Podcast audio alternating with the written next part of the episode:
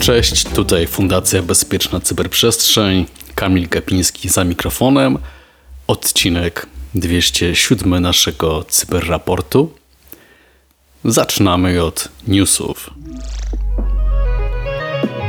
Fałszywy Windows 11 dystrybuuje malware.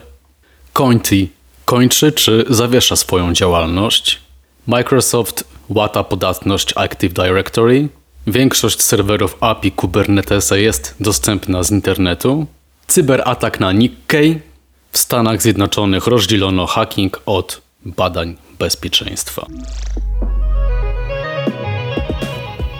Odnotowano fałszywe domeny podszywające się pod portal pobierania systemu Windows 11, o tę wersję chodzi, próbujące nakłonić użytkowników do instalacji oprogramowania kradnącego dane. Chodzi o malware Vidar. Witryny rozpowszechniają złośliwe programy poprzez pliki ISO udające prawdziwy obraz instalacyjny systemu. Jakżeby inaczej. W środku jest jednak nietypowy plik wykonywalny o dużej wielkości, podpisany wygasłym certyfikatem Avasta. Plik wykonywalny pobiera konfigurację C2 skontrolowanych przez atakujących cyberprzestępców, kanałów na Telegramie i Mastodonie. Niektóre nieuczciwe domena, domeny wektora e, dystrybucji to nazywają się tak jak mswin11.com, win11serve.com, win11install, więc Taki mniej więcej jest klucz nazwy tych e, domen. Poza tym Widar podszywa się również pod e, Adobe Photoshop czy Microsoft Teams. Zalecamy ostrożność i, bloko- i blokadę tych adresów. Grupa Ransomware Conti prawdopodobnie zamknęła lub zawiesiła swoją działalność.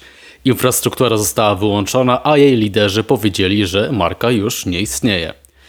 Offline mają być także panele administracyjne witryn Tor, używane przez członków e, konti do prowadzenia negocjacji, negocjacji czy publikowania aktualizacji o wyciekach. Jak informuje Blipping Computer, nie działa także Rocket Chat tej grupy. Eksperci twierdzą, że niesławna grupa rozpierzchła się i zajmuje się innymi, mniejszymi akcjami. Microsoft opublikował aktualizację, która naprawia mm, błędy uwierzytelniania Active Directory. Mm, problem ten wystąpił po ostatnim e, Patching Tuesday e, z 10 maja i dotyczył takich usług jak Network Policy Server, e, Remote Access Service czy chociażby Radius. Błędy dotyczyły oprogramowania Windows Server 2022, 2019, 16, 12 i 2008.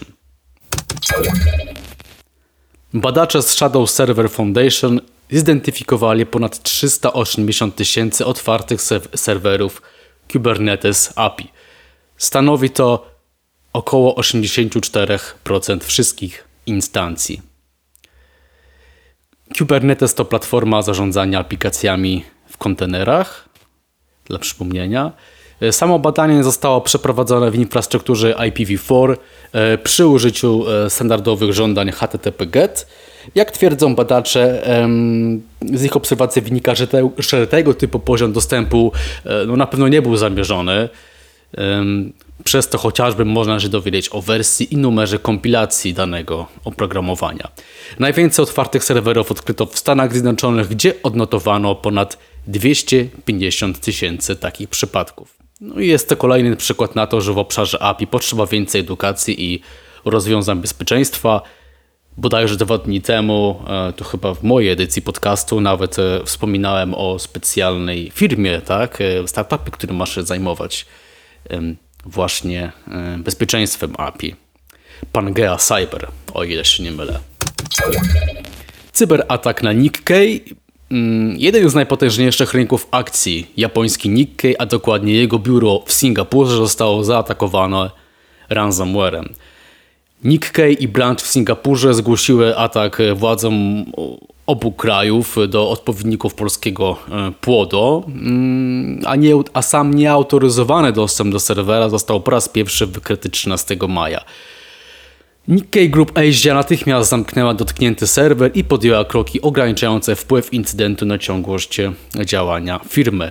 Mm, A co z samym serwerem? No, prawdopodobnie zawierał dane klientów, a Nikkei jest obecnie w trakcie określania charakteru i zakresu, skali tego ataku. Jak dotąd nie potwierdzono wycieku.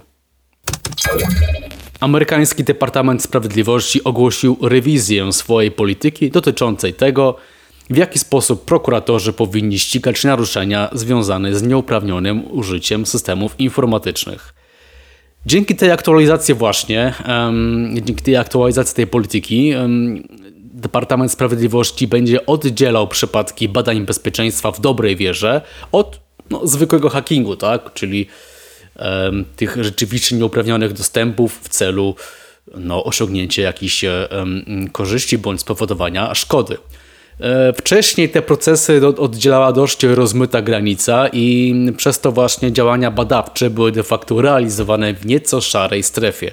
Zgodnie z tymi nowymi zasadami testowania oprogramowania, badania, analizy luk w zabezpieczeniach oraz naruszenia sieci mające na celu podniesienie właśnie poziomu bezpieczeństwa e, nie mogą być już ścigane przez prokuratorów e, federalnych. Generalnie więc legalny staje się e, bug bounty. To wszystkie newsy na dziś, a mamy 20 maja 2022 roku. To był Cyber Cyber Raport, odcinek 207. Żegna się z Wami Kamil Gapiński, Fundacja Bezpieczna Cyberprzestrzeń. Życzę Wam miłego weekendu, a także sprawdźcie nasz weekendowy e, podcast, e, w którym dłużej e, Maciej Pyznar i Cyprian Gutkowski rozmawiają z zespołem CERT wręcz Polska. Pozdrawiam, trzymajcie się, do usłyszenia.